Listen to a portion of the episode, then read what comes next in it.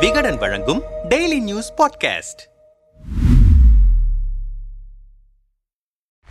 தமிழ்நாடு முன்னாள் முதல்வர் ஜெயலலிதா கடந்த ஐந்து பன்னெண்டு இரண்டாயிரத்தி பதினாறாம் தேதி உயிரிழந்தார். இவரின் மரணம் தொடர்பாகவும் அவருக்கு அளிக்கப்பட்டு வந்த சிகிச்சை தொடர்பாகவும் விசாரணை நடத்த நீதியரசர் ஆறுமுகசாமி தலைமையில் ஆணையம் அமைக்கப்பட்டது. இந்த ஆணையமானது முப்பது ஒன்பது இரண்டாயிரத்தி பதினேழாம் தேதி முதல் அதிகாரப்பூர்வமாக செயல்பட தொடங்கியது. இந்த ஆணையத்தில் முப்பது நபர்களிடம் இருந்து பிரமாண பத்திரம் வாங்கி பரிசீலனை செய்யப்பட்டது. இது மட்டுமின்றி நூத்தி ஐம்பத்தி ஒரு நபர்களிடம் விசாரணை மேற்கொள்ளப்பட்டது. ஆறுமுகசாமி ஆணையம் தனது விசாரணையை முடித்து கடந்த ஆகஸ்ட் மாதம் அறிக்கையை முதல்வர் ஸ்டாலின் ஸ்டாலினிடம் சமர்ப்பித்தது. இந்த அறிக்கையானது ஆங்கிலத்தில் ஐநூறு பக்கங்களும் தமிழில் அறுநூற்றி எட்டு பக்கங்களும் கொண்டது. இந்த நிலையில் விசாரணை அறிக்கை பதினெட்டு பத்து இரண்டாயிரத்தி இருபத்தி இரண்டு சட்டமன்றத்தில் முன்வைக்கப்பட்டது. இதில் ஜெயலலிதாவின் மருத்துவ கட்டணமாக ஆறு கோடி ரூபாய் அதிமுக சார்பில் செலுத்தப்பட்டது தொடங்கி யார் விசாரிக்க வேண்டும் என்பது வரை பல்வேறு தகவல்கள் குறிப்பிடப்பட்டு இருக்கின்றன அறுநூறு பக்கங்களுக்கும் அதிகமுள்ள இந்த அறிக்கையில் கூறப்பட்டிருக்கும் சில முக்கிய விஷயங்களை சுருக்கமாக பார்க்கலாம். ஜெயலலிதா தனியார் மருத்துவமனைக்கு கொண்டு சென்ற அன்று அவர் வீட்டின் முதல் மாடியில் உள்ள குளியல் அறையில் இருந்து படுக்கைக்கு திரும்பும் போது மயங்கி விழுந்தார்.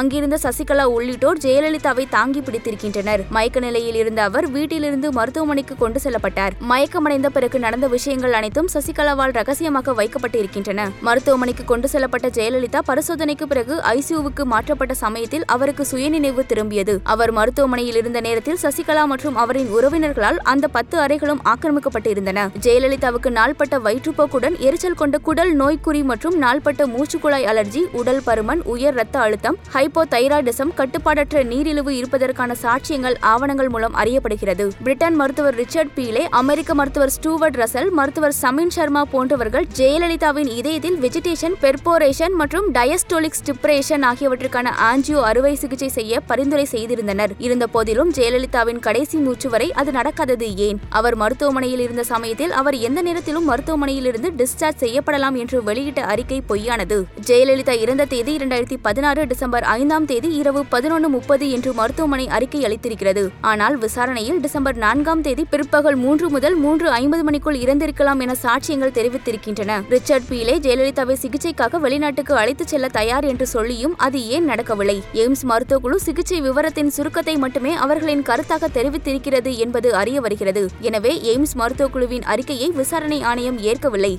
ஜெயலலிதா மயக்கமடைந்த உடனே எந்த தாமதமும் இல்லாது மருத்துவமனைக்கு மாற்றப்பட்டு இருக்கிறார். இந்த விஷயத்தில் சசிகலா உள்ளிட்ட நபர்கள் மீது அசாதாரணமான அல்லது இயற்கை மாறான எந்த விஷயத்தையும் இந்த ஆணையம் கண்டறியவில்லை. மருத்துவர் ஒய் வி சி ரெட்டி மருத்துவர் பாபு ஆப்ரகாம் அன்றைய தலைமைச் செயலாளர் ராம் மோகன் ராவ் ஆகியோர் மீது விசாரணைக்கு உத்தரவிட வேண்டும். மருத்துவமனையின் தலைவர் மருத்துவர் பிரதாப் ரெட்டியை விசாரணை செய்வது தொடர்பாக அரசு முடிவு செய்யலாம் என்று கூறப்பட்டிருக்கிறது. மேலும் மருத்துவமனையில் அவருக்கு சிறந்த சிகிச்சை அளிக்கப்பட்டது என்று கூறப்படுவதை தவிர வேறு எந்த ஆதாரமும் வழங்கப்படவில்லை என்பது குறிப்பிடப்பட்டிருக்கிறது. கிருஷ்ணபிரியாவின் சாட்சியத்தின்படி ஜெயலலிதாவுக்கும் சசிகலாவுக்கும் நல்லுறவு இல்லை. ஆணையம் மேற்கூறிய உள்ளவற்றை கருத்தில் கொண்டு சசிகலாவை குற்றம் சாடுவதை தவிர வேறு எந்த முடிவுக்கும் வர முடியாது. எய்ம்ஸ் மருத்துவக் குழுவினர் ஐந்து முறை மருத்துவமனைக்கு வந்திருந்தாலும் அவருக்கு முறையான சிகிச்சை தரப்படவில்லை என்று அறிக்கையில் கூறப்பட்டிருக்கிறது. ஜெயலலிதாவின் தோழி சசிகலா சிகிச்சை அளித்த மருத்துவர் சிவகுமார் அன்றைய தமிழ்நாடு சுகாதாரத்துறை அமைச்சர் விஜயபாஸ்கர் அன்றைய சுகாதாரத்துறை செயலாளர் ராதாகிருஷ்ணன் ஆகியோர் குற்றம் செய்தவர்களாக முடிவு செய்து இவர்கள் மீது விசாரணைக்கு உத்தரவிட வேண்டும் என்று அறிக்கையில் கூறப்பட்டிருக்கிறது.